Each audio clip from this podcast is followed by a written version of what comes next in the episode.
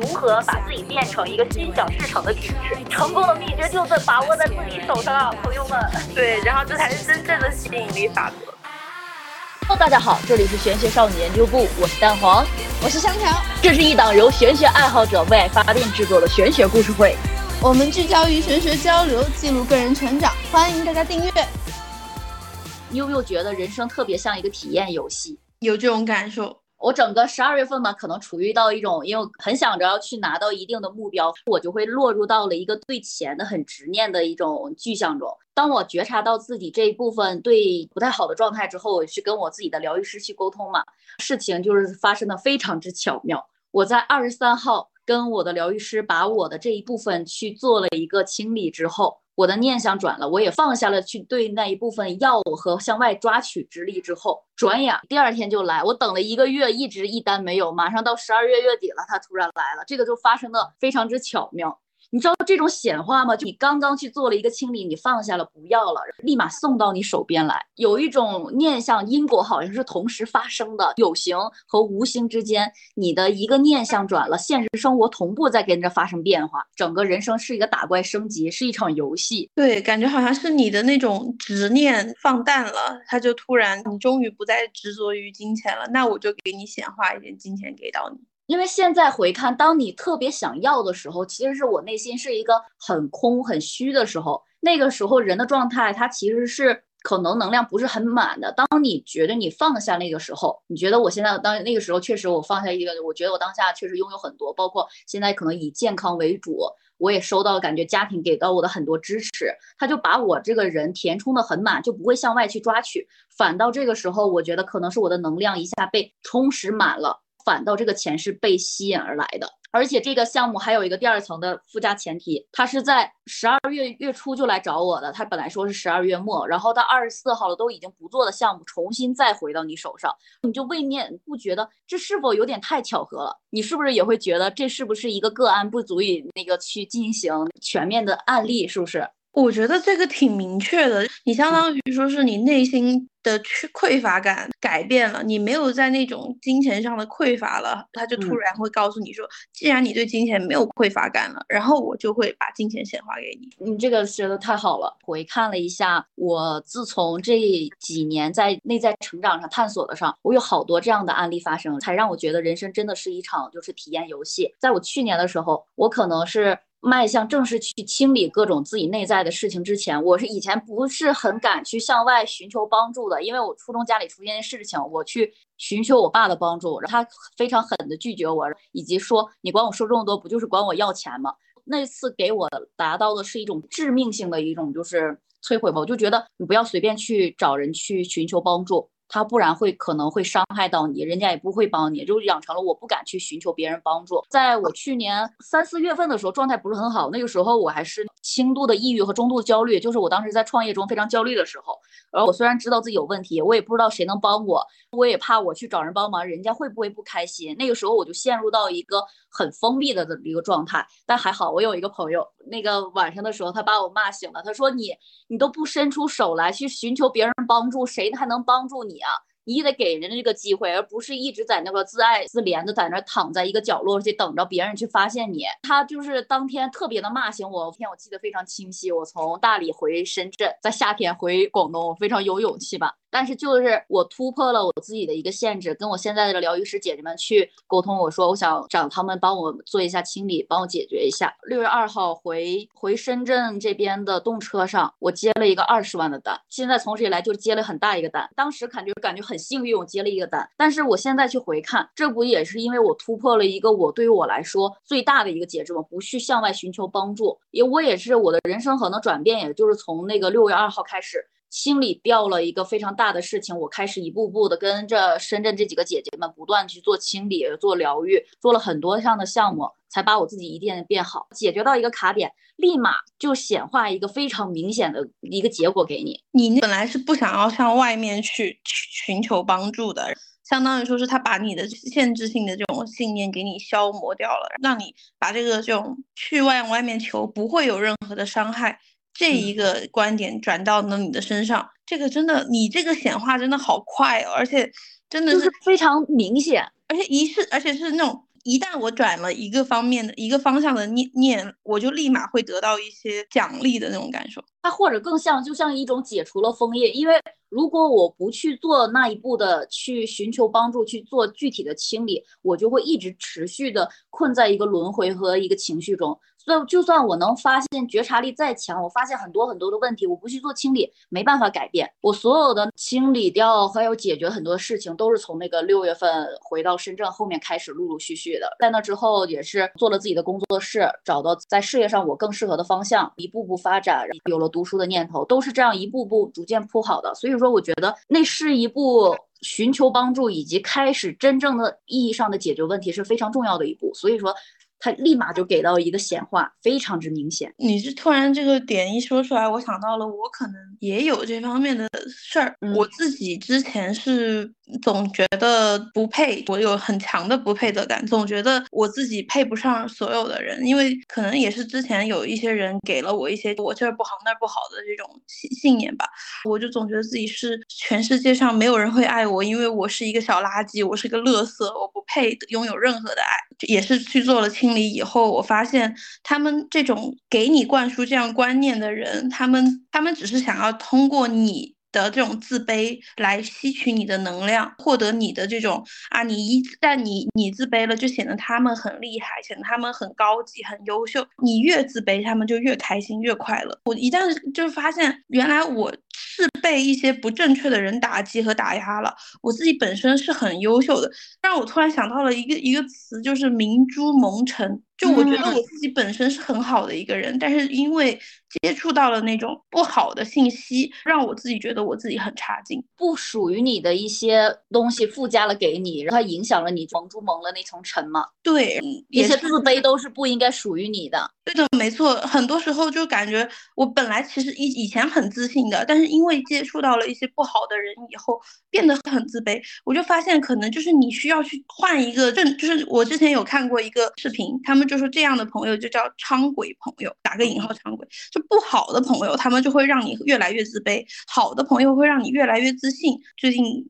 刚好想说蛋黄你，因为你你给我的感觉就是好朋友会给人的感受，就是他会鼓励你去做一些你想做的事儿，而不是在你还没有做成的时候就开始打击你。这件事情就让我想到我自己也是转了我的念以后，我第一件事情做了一个很好的切割，跟这个人就是断联。发现一旦跟他断联了以后。我的日子变了好了很多，这可能也是这跟你说的可能不太一样。你说的是转念，但是我想表达的是切割。转念是一个很好的点。我不跟他讲话了以后，我发现其实我自己很优秀。其实把我这种之前他给我植入的这种信念。清理掉了也是一种清理，但是它是这种别人给你植入的信念，你去清理掉以后，你会发现你自己本身其实是很优秀的。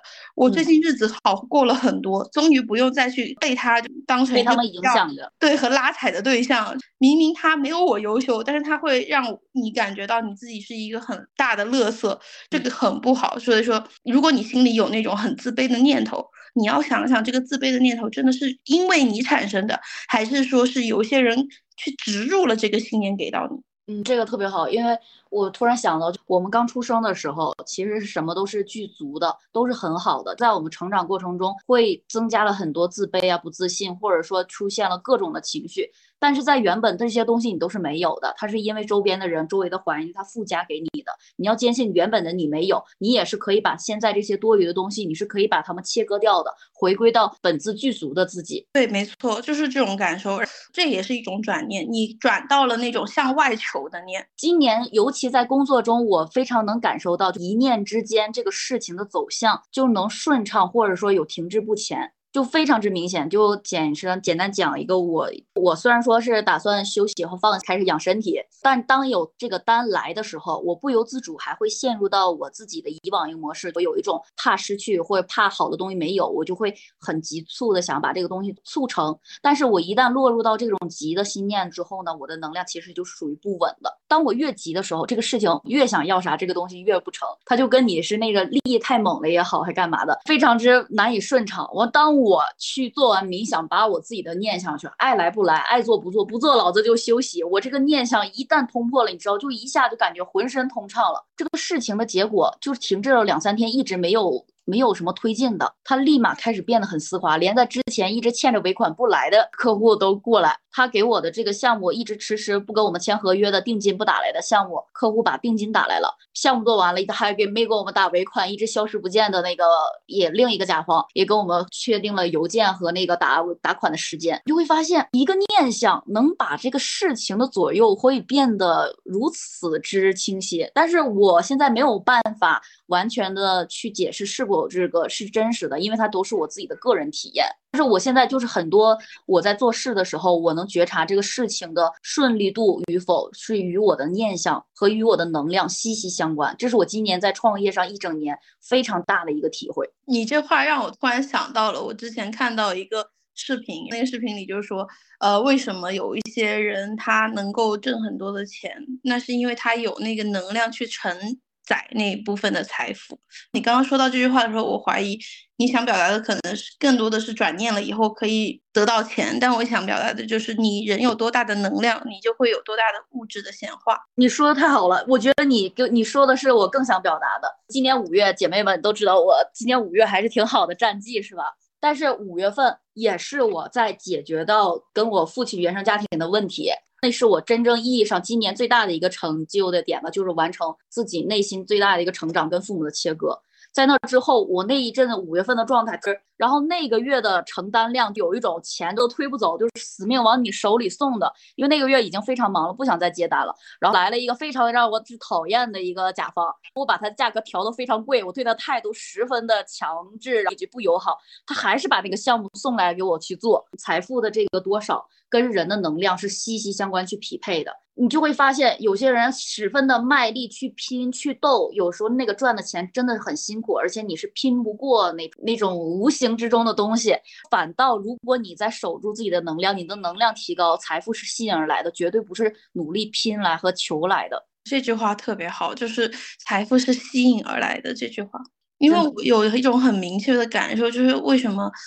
你自己这句话可能让大家觉得有一点奇怪，好像就是你不需要努力，你就可以直接吸引财富，不是这个意思。不是的，对他更多的表达的是你有这个能量去承载这笔钱。比如说之前为什么在玄学外会说你人就是手 如果漏漏财，就相当于你的手相就能看出来你是不是漏财，也是因为可能就是你自己就算挣到了一笔钱，你自己也守不住。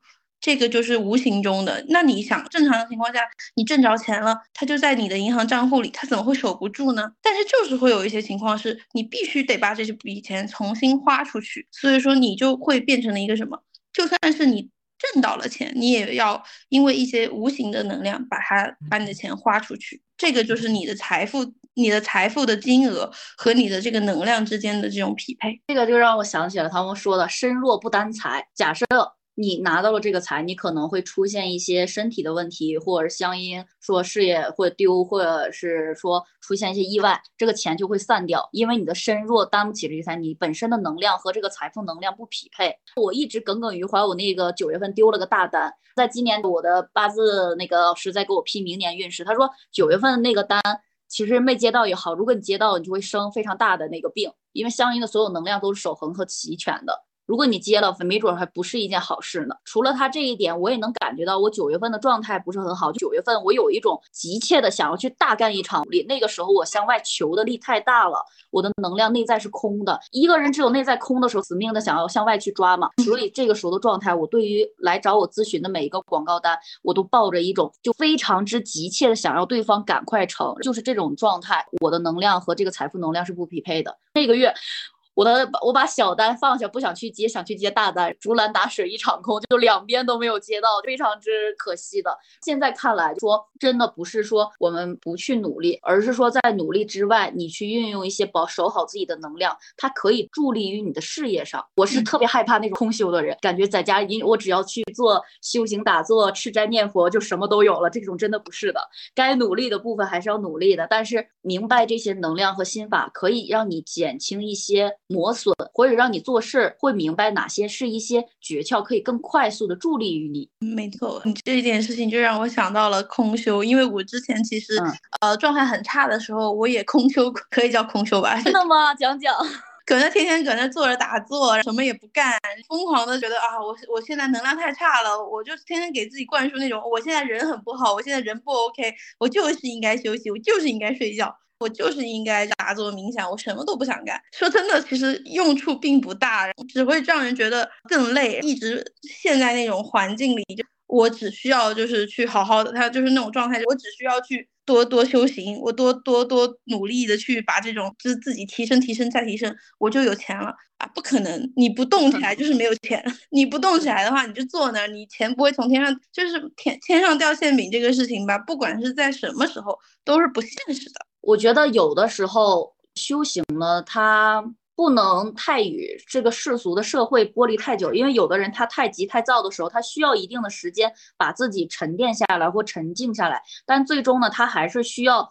回到俗世中去，遇到各种事情去解决，这才是真正的让自己打怪升级的过程。你要一直沉浸在很空无、很静的这种状态中，我觉得那就是一种纯空修，因为这种时间久了，它也不是一种平衡的状态。对的，而且你会很真的陷入到空无的感觉。对，到时候那你就会觉得全世界都是所有的事情都。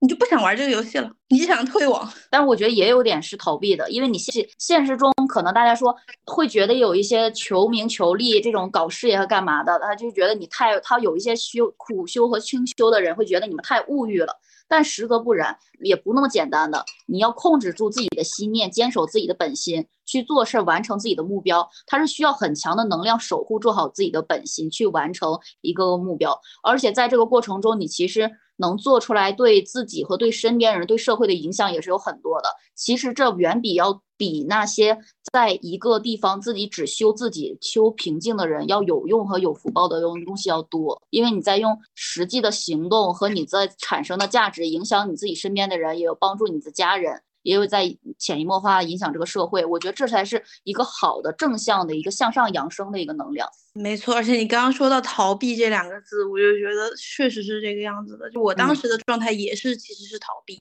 觉得很多时候有一些故事吧，我不知道你有没有听说过啊？就我们的疗愈师也聊过一个故事，一个男的天天在家里打坐修行，让自己的老婆去挣钱，还觉得自己修得很好，你懂吗？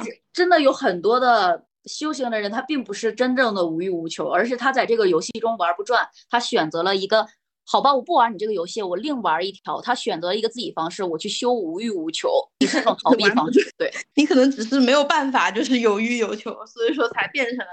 其实我觉得所谓的无欲无求，并不是说就是我没有欲望啦，什么都不求啦。其实这句话其实是错的，他说的其实应该是你的起心动念是无欲无求的状态。因为你自己相当于说，你做这件事情，你不求什么回报。比如说我去呃捐钱，我不是为了捐钱，是去求得功名，让大家都说啊，你真是一个大慈善家。来，就相当于是你你在求什么？你在求名。如果你是捐钱了以后，到处说自己捐了很多钱。这就是一个有欲有求的去做一些善善事，很多时候善事就是为什么很多人说种福田的重重最重要的一个点就是不说出去，因为其实你那样的话，你做了你就做了，你都把这事情忘掉了，你的起心动念只有帮人，没有其他的东西的时候，你的这个福田才种的比较完善，它就是这个意思。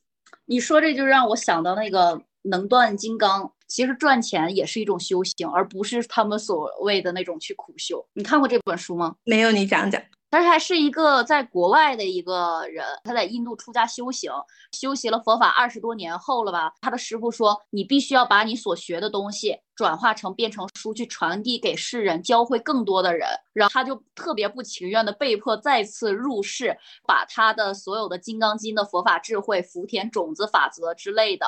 变成了一本书，然后他就是从一个小小的创业公司变成了钻石行业的龙头。他就把这种方法，就是他的怎么样发家的企业这些东西，写了一本书叫《能断金刚》，再用自己所做的事情来帮助到传递这些佛法，传递这些智慧给更多的人。我觉得这才是一个好的，以及更有意义、价值的一种修行状态。它的核心就是《金刚经》嘛，而且他们修行的人还有在这入世，在用自己所做的事情来帮助到传递这些佛法、传递这些智慧给更多的人。我觉得这才是一个好的，以及更有意义、价值的一种修行状态。对，其实让带领另外一些人进到这种修行相关的这种状态，以及让他们能够接触到这方面的智慧，于他们而言才是更大的福报。这本书还是可以看一看的，《金刚法则》我觉得真的是很有意思，在很多老师的课堂都有提到这个，先种种子，种子之后它会显化出一个很好的结果在这里。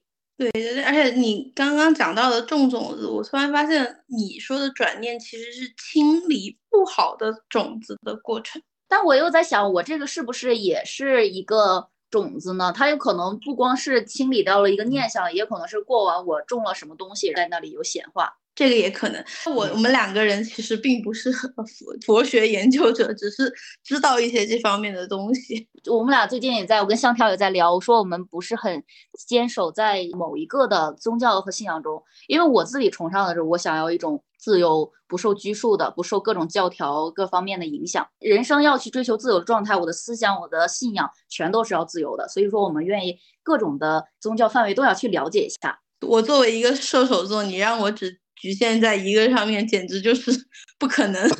所以说，对于一些宗教，我们俩还是比较想让大家是有自己的意识和有判断的意识去看待。对的，所有的都接触。对我博爱，在宗教方面我也不爱。我在想到刚刚我们说到那个种子的事情。我最近就因为我发生这个事情，它就是一个念转向之后，它不是立马有了呈现嘛？后来一般大家一直在提到说什么因和果，但是这两者你知道吗？我觉得他们俩是同时出现的。为什么我们现在觉得说什么现世报或来世报，它会有有一个时间的在哪里呢？就是因果它可能是存在于三维的世界的，它是同步的，但是处于四维世界呢，多了一个时间的相对的一个量之后，大家才会觉得有了显化的时间长短。但是其实我觉得。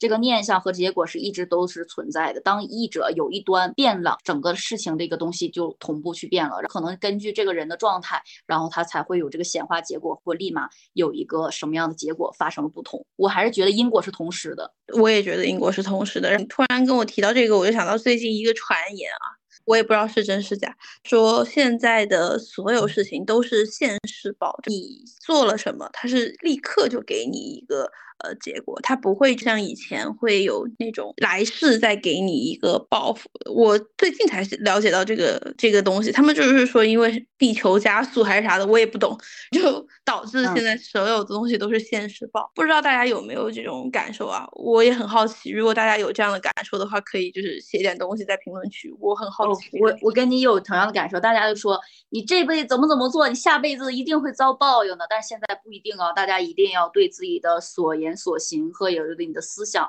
都会在宇宙上都会有印记和痕迹的，可能在现实都会给到你结果。最近我老听到这方面的内容，不知道是真是假。但是就是确实很多人都这么说。当我今年发生了很多事情之后，我有觉察到我的心念影响着我的事业的发展的顺畅与否，周围会出现什么样的人，造就什么样的环境，其实都有我的心念投射出来的。我就会很在意我的起心动念，因为我感觉只要我的不不好的也是我所吸引来的。你会发现这个心念的力量非常之巨大，你会时时刻刻要好好的守住自己的本心本源。没错，我觉得起心动念的力量真的很强大，你根本就不知道你到底什么时候想到了一些不好的内容，突然一下子又变成了你的现实，就是可能你当时只是想着说，我千万不要呃被什么东西砸到，你可能就会被什么东西砸到，这个就是那种起心动念，这不就是怕什么来什么吗？其实也是你心念吸引而来的，非常之微妙。是的，那既然说到这里。我们可以聊一下如何更好的运用好我们这个心念，把自己变成一个心想事成的体质，幸运体。在这里呢，我有一点点自己的一个个人见解啊，大家可以就是参考去为主。我就觉得财富和事业与否，它是一个能量状态的一个匹配。我自己的一个小方法就是，首先你一定要是感受自己所拥有的东西，你只有看到自己拥有的，你才会觉得自己是满的，是富足的。这只是一层，你还要去看到自己财富的卡点是什么，和自己对钱的感受是什么。让你把自己金钱的那部分的卡点和解决到，你和财富的那种感受才是一种亲密的、喜悦的，这才是有一种富足一种的状态感。这个时候你的能量一定是很好的充实的状态，它相应才会吸引来跟它同等的一种财富能量。第三步，你要有着一个很具象、明确的一个目标，不是说是想要，而是说你相信你已经有了，因为想要还是在向外求，你相信就是你已经成了。第四步就是我今年不断犯的错误。就是你只需要做事儿，把那个结果去忘掉，然后那个结果就会在不远处等着你。好的状态一定就会吸引来好的结果。但是我在自己用自己的方法中，我今年反反复复都卡在我的一个第四步，会着急要那个结果，就会对结果所干扰。而如果你一直在盯的那个点的话，它保证总会不如你意。而且他会，你可能想着他，他就一直不来；反倒你不去在乎他了，你他突然就是在你根本不知道的情况下就来了。就是这种你放下了之后，他反。反倒来到你身边，你没办法去形容它，真的是一种很微妙的状态。但后来我想放下，以及它是一种更大的一种接受、包容的状态，反倒能获得的更多。我特别想给大家举一个拉火的那个辣条的例子，虽然很傻，但是真的很，它确实就是一个显化的一个厉害的一个例子了吧？我觉得，就我那天早上特别想吃辣条，我自己就就想着我要吃辣条，但是我也没有想去买，我就只是想了想。我当时的那个想法特别具体，我具体到就是我已经觉得，我说啊，好想吃辣条，那嘴里就已经开始有那个辣条的味道了。嗯，肯定很好吃啊，好香好香。但是我自己又懒，因为我的懒惰让我并不想要去出门买外卖。对，然后我就啊，算了算了，就我就当时的想法是，哎，吃了就算过了吧，就算是想象中的也也就算吃过了，我就不想了。一个下午都没有想这个事情，因为我是上午想的嘛。晚上我家突然叮铃，那个门铃一出来，一大箱，我在想大箱子啥东西啊？然后我一打开。全是辣条，太你这个闲话也太猛了！你就想吃一两袋，给你邮寄来一箱，然后我都懵了，我说这咋回事啊？而且全是卫龙那个辣条嘛，我当时想说为什么呀？后来我就给我男朋友打电话，我说，哎。怎么回事？怎么家里突然出现了一箱辣条？然后说哦，可能是就是我认识的某个叔叔，呃，知道我喜欢吃辣条，给我买的吧。刚好是那天同一时间，那一天我想吃辣条的早上，那就到了那一箱。我而且还是我不知道有这一箱东西的存在，它就出现了。这个辣条的例子就是我特别喜欢，出门在外就要跟别人讲一讲的 显化实例。我也有一个这样的小案例，之前可能跟大家讲过，我那个刚想学剪辑，笔记本坏了，这简直就是断送了我的那个学习生涯呀。然后那年年会的特等奖就是要抽笔记本嘛，我当时就想，不行，我什么都不要，我就要那个笔记本，因为没有它，我就没办法学习了。在当天的时候，我就出门的时候跟我的室友说，我今晚一定要把那个笔记本带回家，这样的话我明年就可以自己学了，因为我之前那个笔记本屏幕烧了，坏掉了嘛。当天晚上在抽奖的时候，抽三等奖都说的，千万不要点我，千万不要点我，我一。一定要抽，你要现在点我就没机会抽特等奖了。我跟你说，那个时候怎么能自信到爆棚的这种样子？然后当天晚上我就在众目的羡慕之下，抱着我的笔记本回家了。在那之后，那一台笔记本真的帮了我很多，它陪伴着我过渡了去学了剪辑，完成了一个从设计到视频行业的辞职转行。这个时候，我们俩就不得不来给大家聊一聊吸引力法则了。吸引力法则这个东西，大家一定要正确的使用，不然的话，可能就是。给人一种吸引力法则是骗人的的这种感受了，会有很多人觉得吸引力法则不准，我就觉得有一些人可能没有悟到吸引力法则的一个真真髓，或者说他没有正确的用好这个吸引力法则。对，我觉得就是重点就是你刚刚讲的放下。对。但是我确实还是一介凡人，时不时你知道吗？他这个事情和生活，它会给你制造各种各样的幻象。你以为你懂得了这个道理，但你兜兜转转，他发现他换了件衣服，又换了一个模样，他就来骗你。实质上他是用重复的游戏在蒙蔽你，让你掉入了一个一个不同的事情，但是相同的一个道理之中。你要悟的还是那一个事儿。对，那你继续讲一讲的，你觉得吸引力法则还有啥？大家可能用的有点点，可能对他有什么误解？这种其实我不是很能理解，大家就是在说什么，我们去下宇宙下订单，就是说大家要写啊，我要什么什么，我不要什么什么。但是其实宇宙的语言并不是能看懂这些文字的，其实宇宙的语言它本质应该是你的情绪，你的思想认知呢作用在你的情绪上。归根结底呢，它是一种能量和意识的状态。我觉得是这种的，它只能感受到你的情绪，感受到你的状态。你的能量高呢，以及你是富裕状态，那吸引力法则或者宇宙它都能自然就把这个东西来送给你，而且显化能力就会变得非常之快。所以说，就像向宇宙下订单的那些人，你怎么看？就我觉得向宇宙下订单吧，你可以就是有这种做法，但是你要做的就是对一点，不要那种我只需要去想，我光想着，哎，你想的如果不切实际，并不是根据你自己本身的这种能量状态来想。那你的这个想法很难，真的不是那么容易实现的。就比如说我自己特别想要一辆车，假设啊，假设我特别想要一辆车，我就会想说，是我去看一下车，我就去体验一下开车的感觉，给自己一个特别细的目标，说我想要哪一辆车。这辆车你想要迈巴赫吧？所有人都想要迈巴赫，但是你真的能买得起吗？你要根据你自己的人的这个状态来去选择一个符合你。这个目标和目标和这种就是可以得到的这种范围内，你再去要一辆，你再去想象这辆车，那样你很有可能就是因为你的想象足够的贴合你的实际，它的达成的可能性就会更高。要尊重现实，我觉得这点非常之重要。对，如果你是谁不想要豪车豪宅，谁谁都想要。那你要有一个状态，是你得先把自己的这种状态想好，想到想清楚，再一步一步的去实现，不能只想，得去做。就比如说，我得去依附于一个我应应该已经要去实践的东西。就比如我自己，我想要创业，那我天天想说，我创业我要搞一百个，那我搞一百个的这个点是通过什么去搞到这一百个呢？你如果只想着我要搞一百个，你连你要做什么，你要怎么做，那你怎么样去实现这个目标，你都没有想好，没有这个 pathway，你没有这个道路，你只是单纯的去想这种东西，那就没有什么意义，那就不是真正的吸引力法则，你更多的只是单纯的搁那儿幻想。你还是要尊重现实，他并不是说坐在家里饼从天上来这种状态。要在通过做事儿和一记实际的修心和状态下，你把自己的能量频率提升到喜悦富足，拥有了跟宇宙同频的这种高能量，你才能会更好的去跟他对话，他才能会达到那个整个宇宙来帮助你实现你所有大的目标。而这里最重要一点，很多人其实他发射了这个订单也好。或者说发射这个愿望，但是他内心还怀有着我不相信我能能成，他有很大的恐惧和担心在其中，这是一个非常大的一个影响你实现显化的一个事情。对的，这也是为什么我们现在我现在显化的都是辣条这种事儿，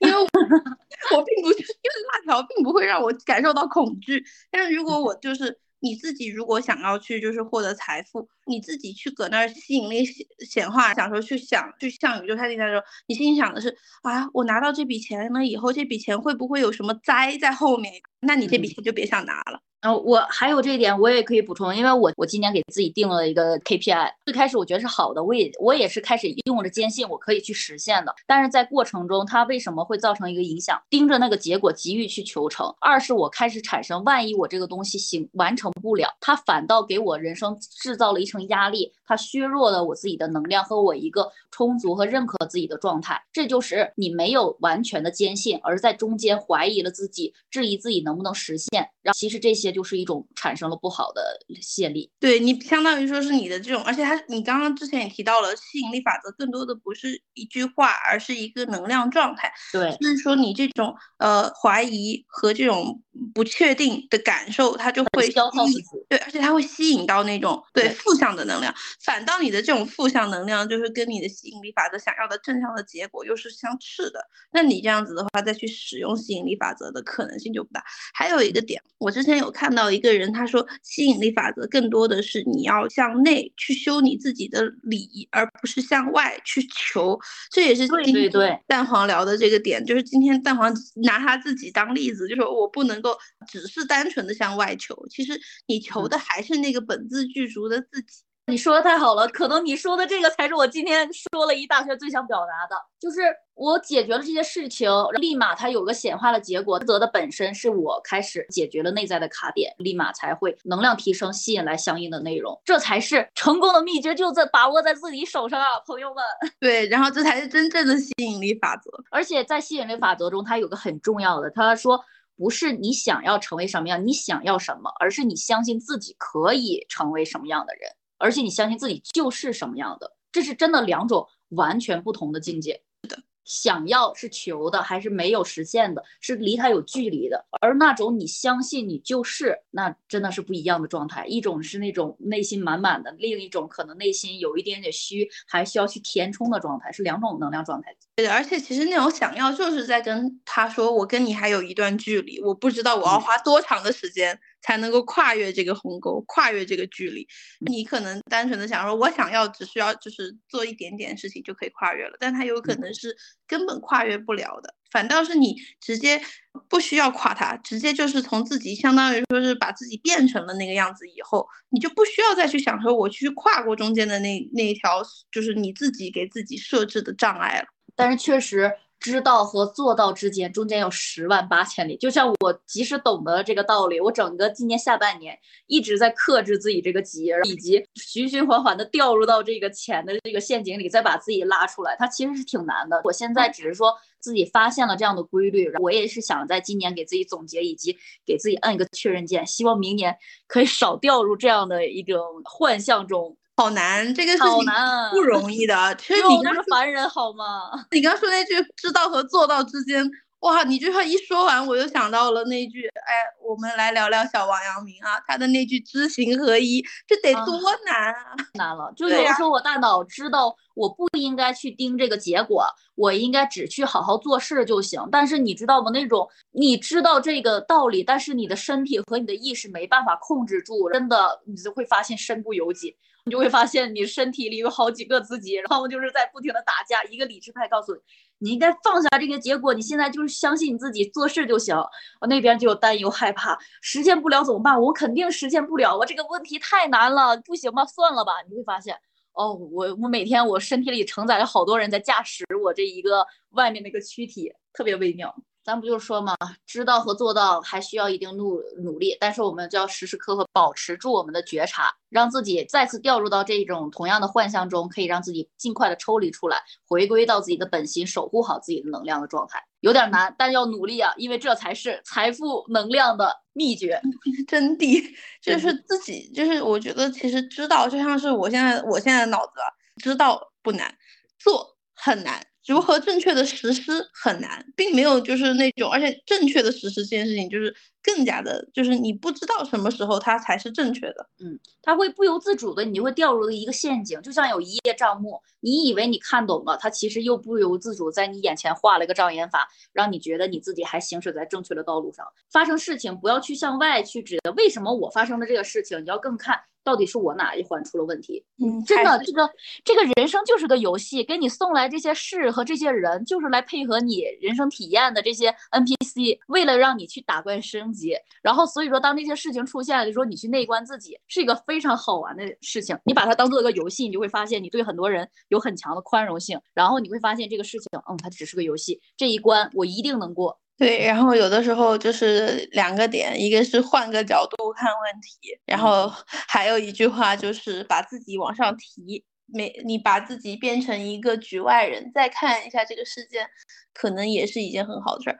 当然了，求自己是最好的，但是如果你实在是有点点求不动自己了，想要求他人也不是被不被允许的。就比如说蛋黄和我都是有疗愈师姐姐的。人生是分阶段的嘛，他到某一个阶段呢，就可能会进入到一个阶段的状态。之前是从一直属于一种无知的状态，不知道自己问题出现在哪，然后遇到一个老师，开始发现哦，有了觉察的意识在，然后学会了去看。去年一个阶段嘛，都是遇到了这几个姐姐们，她们成为我们疗愈师，解决我们一些童年的往事和当下的一些困点和困境。然后这就是又需要有人跟你相伴的过程中，可能到了今年，我更多的是。自己主动去发现问题，然后集中的去找我的疗愈师，一次性解决我 N 多个事情，然后我就会发现，你做事儿的时候就跟就是大刀阔斧向前走的话，力量就会特别强。对，然后这也让我想到了，就是他们说，呃，这些能够在一条条路上就是指引你和帮到你的人，其实都是。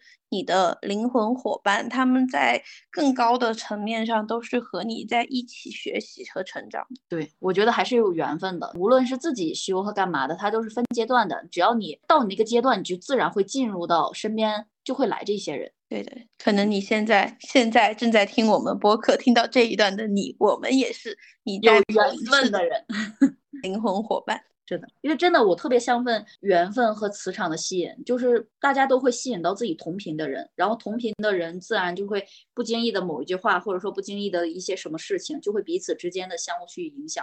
要不要聊一下我们两个人为什么 有这个播客？也是突然蛋黄有一个想法。出现在他的脑子，我也有个想法出现在脑子里，因为我跟蛋黄其实并不是是今年才认识的，对吧？今年联系的不挺少的，之前有说过，我们俩都说，我说我想做个播客，但那个时候没定性在玄学播客上，因为我单纯只是想记录跟朋友的玩。然后那个时候香条也说他也想做一个播客，但是这个事情就一放那儿也就没再聊了。后来有一天我们俩在，因为我觉得香条之前离我有点高冷，他不再理我们玩，就我跟我的姐妹他不怎么理我们。然后那天他突然问我最近怎么样，我说蛮好的，我们打电话聊天嘛，聊着聊着，我就觉得，哎，要不咱俩一起做？就我很多时候我说话不经脑子，就是我脑海里蹦出来一个东西，我就直接说。然后我们俩就因为一通闲聊的电话一拍即合，有了这个播客。而且当时其实我在那之前就有一个感应，是我可能需要去做一个播客，然后蛋黄也有这样的感应，所以说可能就是我们两个人这个也是能量的匹配。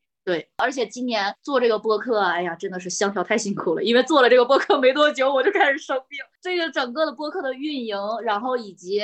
整个的排期都是他督促着再往前走，我就觉得，假设要让我一个人去做的话，我可能大概一个月更一期，更完第一期之后，剩下那个第二期可能在两三个月之后才会出现。别，就是因为有香条在，我们可以在一个月期间有了这样的六条，而且就是现在有这么多的小伙伴关注我们，我真的觉得太 amazing 了，这是我意想不到的结果。就是我每次打开播客，看到每次都在有关注的人数在上升，我会觉得天呐，太好了！如果没有你就没有这些结果。你 你。你这话说的我都不好意思了，咱不要这样子互相恭维，OK？不是不是，你知道这对我来说就是他就是送来一个非常好的人去帮助我去实现了，这个也是感觉我的宇宙订单在被实现。我也有这种感受，嗯，真的，我跟你有一样的感受，我有一种。哇，我我真的我想干的事情，有一个人愿意陪我的感受真的很好。对，而且这里我觉得就是今天聊到的整个吸引力法则也好，或者显化法则，最重要的是你放下了结果，结果就会给你带来惊喜。我们俩最开始出这个播客，真的就想最开始就只有我们俩加上香条的男朋友，可能这个播客就有三个人。然后没想到就稀里糊涂的，现在有了这么多，就承蒙大家厚爱，谢谢大家关注我们，真的谢谢大家。我们都没有想，我都没有想过会有人愿意就是就是关注我们，因为没有怎么做过这种东西嘛，自媒体。嗯。然后我看到没有人关注的时候，我刚开始是有点失落的。然后蛋黄跟我讲说正常，因为做这个自媒体也好，做传媒这种没有水花的太多了。我当时想，没有人关注我们，能更放肆的聊。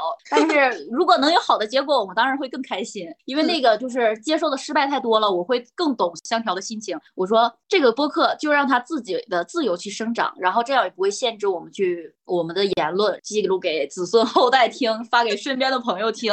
然后有呼应的话，大家一起聊嘛，其实是蛮好的。但是结果确实真的是放下结果。你尽管去做好每一环，我们俩都是很认真在学，连最开始的简介的时间戳怎么写都不会，真的好难啊！我是因为这个原因自学了剪辑，我就觉得哇，剪辑真的。哦，这里我真的要表扬一下，你知道吗？第二期的时候就开始香调自己剪辑，在那之前他连剪辑软件都不会，然后都是我们就简单教了他几个，然后他就可以切成这样。虽然说大家对某一期就是我们那一期上岗上榜的，一直大家说不太顺，很很卡。你要知道，这只是一个才学了两三天剪辑的朋友去做的，已经很不容易了。我我在很努力的干这件事情。是的。所以说，我们也希望能跟大家一起去成长，因为我们也不是那种特别厉害的术法老师之类的，我们就是一个学学爱好者，我们会把。我们看到的一些事情，我们理解到的，有一些我们自己的观点传递给给大家，去同大家去分享。嗯，是的，这也是我们就是做这个节目的初衷。嗯，仅是分享，也不想去做那种大道理的去讲述和干嘛，仅是想分享一些我们年轻人喜欢的求财、求桃花、求开心这种能让大家满足情绪价值的东西就好了。因为生活已经挺累了，我不想再去讲什么大道理。是，然后还有就是，我们真的不是老师。再怎么说，我们也是一个九五后的年轻人呢。我们香条还是八八九八啊。对我并没有能够，我并不觉得自己能到当老师的那种状态。我真的觉得我们这年龄太小了，以及干嘛做事儿真的称不上去指点别人的人生，毕竟自己的人生还没过明白呢。呃，是没错，这就是我当时的想法。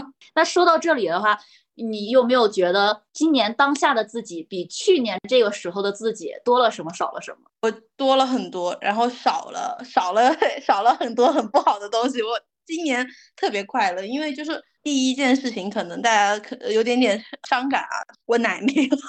就开始，你这个伤感有点不太明显，因为我怎么说呢？相当于说是那个时间段吧，我就开始疯狂的有去了解这方面的东西嘛，就很好奇呀，说人没了以后会去哪儿这种，就会。其实我没有很伤心，我反倒是替我奶奶感到开心的。我觉得她解脱了，这是我的一个想法。那我感觉你是面对了一个很大的一种生死的课题，确实也是，而一种祝福的态度，而是不是用着那种悲伤牵引着他不放。因为我之前陷入到，后来他们告诉我，这反倒是对逝去的人是一种纠缠，还让他在这个俗世中跟着你一起去受苦，还不如祝福他送他走，这才是一种好的状态。对，这是我这是我的第一个，就是呃，大的收获是吧？对，今年的一个收获。第二个收获就是在友情方面吧，因为今年我是今年才认识的蛋黄，所以说我之前的一个友情方面，我今天也这期也聊到了嘛，穿鬼朋友这种，就是我会觉得我断舍离了一些不好的人，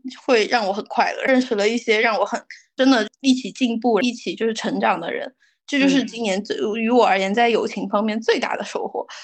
呃，爱情也还可以吧，要经历很多很多的东西，只只能说还在经历当中。呃，事业我终终于开始自己认认真真开始干活了。我之前其实九月份之前吧，我干的都是稀稀拉拉的那种状态，就注册了一个公司，开始就干得很慢，然后呢，并没有很有很有激情的去做我自己的事。最近。终于开始，就是已经把我之前想干的事情都干好了。今年可能今年可能没挣着，但是可能明年就可以开始正确的运营下去，就能挣到不挣到一个我希望中的金钱上的成果吧。你已经很厉害了，很优秀了，好吗？你知道我在，你至少比我少个三岁吧？我在三年之前，我还在公司天天被人打压，还不知道咋，我还没有迈入这个自我成长探索之路呢。真的不是那么急的事情，你要讲美好的未来都在未来等你，还是远比你想象的还要好。嗯，这个播客也是让我很快乐的一个东西，这都是额外收获，这是最快乐的事情之一。你呢？我其实挺微妙的，跟去年相比不同的，去年可能会。陷入到一个没啥感情，去年就是整个桃花。去年年初的时候，大师给我算，我说感情呢，说别看了，今年完全没有，只好好搞事业吧。因为今年我解决到了很多家庭的事情，原生家庭的事情已经让我没办法再有简化能去提升的了。我觉得我可能明年就要开始一场恋爱课题了，然后只有进入到亲密关系中，我才能去获得看到自己的一个机会，再次获得成长。所以说，我觉得明年是一个很好开启恋爱课题的一个时候。所以说今年也没啥恋爱，今年就是全门身心、全身心的落在了搞钱、搞事业上。我今年的问题就是克制住我自己的急，凡是这是人一定要守住自己的状态是稳的，稳中才能生慧，才能就是不出错。一旦一急呢，这个能量就破掉了。完，我就反反复复跟大家说，知道和做到。我知道这个道理，不要急，不要去盯结果。但是我反反复复的在跟这个内内容去做斗争，这就是我今年的课题。但是他在今年十二月底的时候给我下了一个非常大的那个重锤。你不是急吗？让你生病完全急不了。所以说今年的这个急会给我非常大的启示。但在财富上，我有一个非常大的不同啊，就是给大家一些看看香条两三年之后或者明年之后。可以达到，当你把这件事情解决完。我去年的时候，我一直就会卡在我的财富上有卡点，我就说我确实不缺钱，但是我我的钱永远留不住。我今年的流水和去年流水是差不多的，但是我今年的成本要远比去年成本，我可能只是说占两三成，我今年的成本要分出去五五，不是找了一个合伙人嘛？但反倒我今年留下的钱是比去年还要多的。然后这就是让我看到了，我在今年就是跟着我的财富老师解决到了几个财富的卡点，我破掉找到我那个钱留不住的状态是什么？因为我对钱有着羞愧感，我不想要它留在我钱上，我会相应学习干嘛把这个钱送出去。当我把这个事情清理掉，我才发现钱真的是我很好的好伙伴，它也是我非常强的助力。我跟钱建立一个非常友好的关系。所以说，朋友们向内好好探索自己吧。你知道的，你的事业和财富逐渐也会都是越来越好的。再说回到在对于朋友那上，我也很有感触。就今年，人生真的是一趟车，你这在车上有人跟你同行的人，有人上车和下车。然后我今年非常庆幸的，就是跟香条说的一样，有一些朋友不太想要坐我这个非常快的车，但也有像香条这样的朋友一起跟我们一起同行，同乘一辆车上。我觉得大家是同频的，可以在思想高度上去探讨、研究一些事情，这是对我来说非常之。幸福的一件事情，对，感恩，就因为你知道吗？有的时候，你就是说，怎么说？你有一种孤单是没有人能理解你的世界，那才是真正的孤单。吃吃喝玩乐之后吧，都是空虚的，只有一些深入的一些沟通交流，才能触及到彼此心灵，懂得很多东西。你一说话，我懂得你这个含义，这才是所谓的知音难觅。这是非常难找的存在，非常珍贵的。没错，这是灵魂的交流。对，所以说我是非常相信有灵魂伴侣和灵魂朋友的。我也很珍惜这些能同行、一起喜欢我们的，没准我们也都是那种灵灵魂契合的人。对，没错，可能在某一个环境里，我们其实灵魂是在一起的。对，灵魂姐妹，没错，简直完美。好。你觉得自己明年的一个课题是什么？像我的说，我的明年课题就是我的恋爱课题，还有就是好好学习，就很简单，就是钱。我的课题一直都没有非常的复杂，我认为吧，钱和是事业，还有才是感情。因为我现在对于感情这件事情是之前抓得很紧，已经抓了两年了，我抓累了，我现在就不想抓了。我觉得我可能不想抓了，以后我应该去把自己真正的精力放在一些真正有收益的事情上面。所以说明年的课题肯定就是自己的收益，自己的事业。这里可。能有一点点的小题外话啊，我在去年一整年的时候，我不想碰什么原生家庭，我不想去处理。我当时跟我的疗愈师，我就说我就想搞钱搞事业，但那个时候姐姐们就是不帮我去解决，每每个就是还是在处理家里啊、父母那些事情，我都处理烦了。但是现在回看来之后，你以为你直接想处理钱的事情，但是钱的事情更多的是表现在。你内在的一些卡点，跟你父亲、母亲以及你内身的那些束缚上，那些事情解决，你以为你解决是个情感问题，实则所有关系和权量都是息息相关的。其实到头来，很多都是自己家里的事儿。对我肯定还是最终回归到了自己的本质。对我肯定还有好多事儿呢，但是要看情况吧。可能现在我觉得我清理的还可以了，没有那么不 OK。因为我觉得你过了情关之后吧，就可以有行动力，开始做事了。做事之后，就是在事情中遇到问题，然后再看到自己，再去清理，然后再往前走，不断的。打怪升级是一个非常好的祝愿，恭喜你明年的情关，大家呃你好好过。我虽然有点害怕，但是我已经打开一个全人的状态去接受它的到来，因为我觉得明年又是一个崭新的起步，会变得更厉害的一个蛋黄。真好，我们说一句话留给明年这个时候的自己吧。明年的你一定是说给自己的，我想想，自己有呀。我想的，明年的你就是一个呃更厉害、更牛、更。富足的自己呀，啥啥都富足。那我就是希望明年的你不要太着急，不要去被昨天影响，也不要去担心明天，好好的活在每一个当下。的今天中，希望你能去顺利去上学，感受一个新的一个开始。二四年加油，加油！对，也希望有没有及听众的小伙伴们，如果你们也想留给二四年底的时候的自己一些话的话，也可以在评论区打出来，可以到一年后回看一下自己的这一条。有什么想要对二四年的自己说的话、许的愿，都可以放在我们的评论区里。自己到二四年底就可以翻来我们这一期，再看一看自己当时写了什么，我会觉得很很浪漫。时间胶囊的意义，对。然后我有一句诗词，它就很我特别喜欢那句诗，我每次在许愿的时候都会想到它。他说。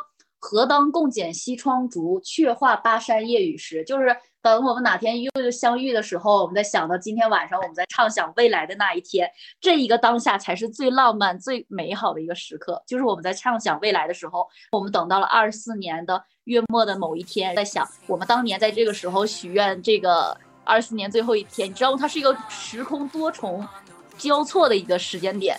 显得这个会非常浪漫，已经很浪漫了，光是想想就已经很浪漫了。是的，反正希望二三年遇到的好与和不好，它其实都是人生游戏给我们来的体验，只要去接纳、去感受它就好了。接下来的二四年会有更多的体验在，我们就一起携手相伴。真棒，好的，那大家就先跟大家说一声再见，新年快乐，那我们二四年见，拜拜，拜拜。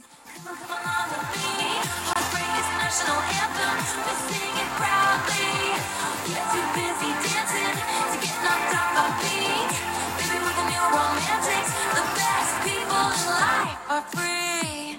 We're all here. The lights and noise are blinding. We hang back. It's all in the timing. It's poker. You can't see it in my face, but I'm about to play my ace. We need love, but all we want is danger. We team up and switch sides like a record changer. The rumors are terrible and cruel, but honey, most.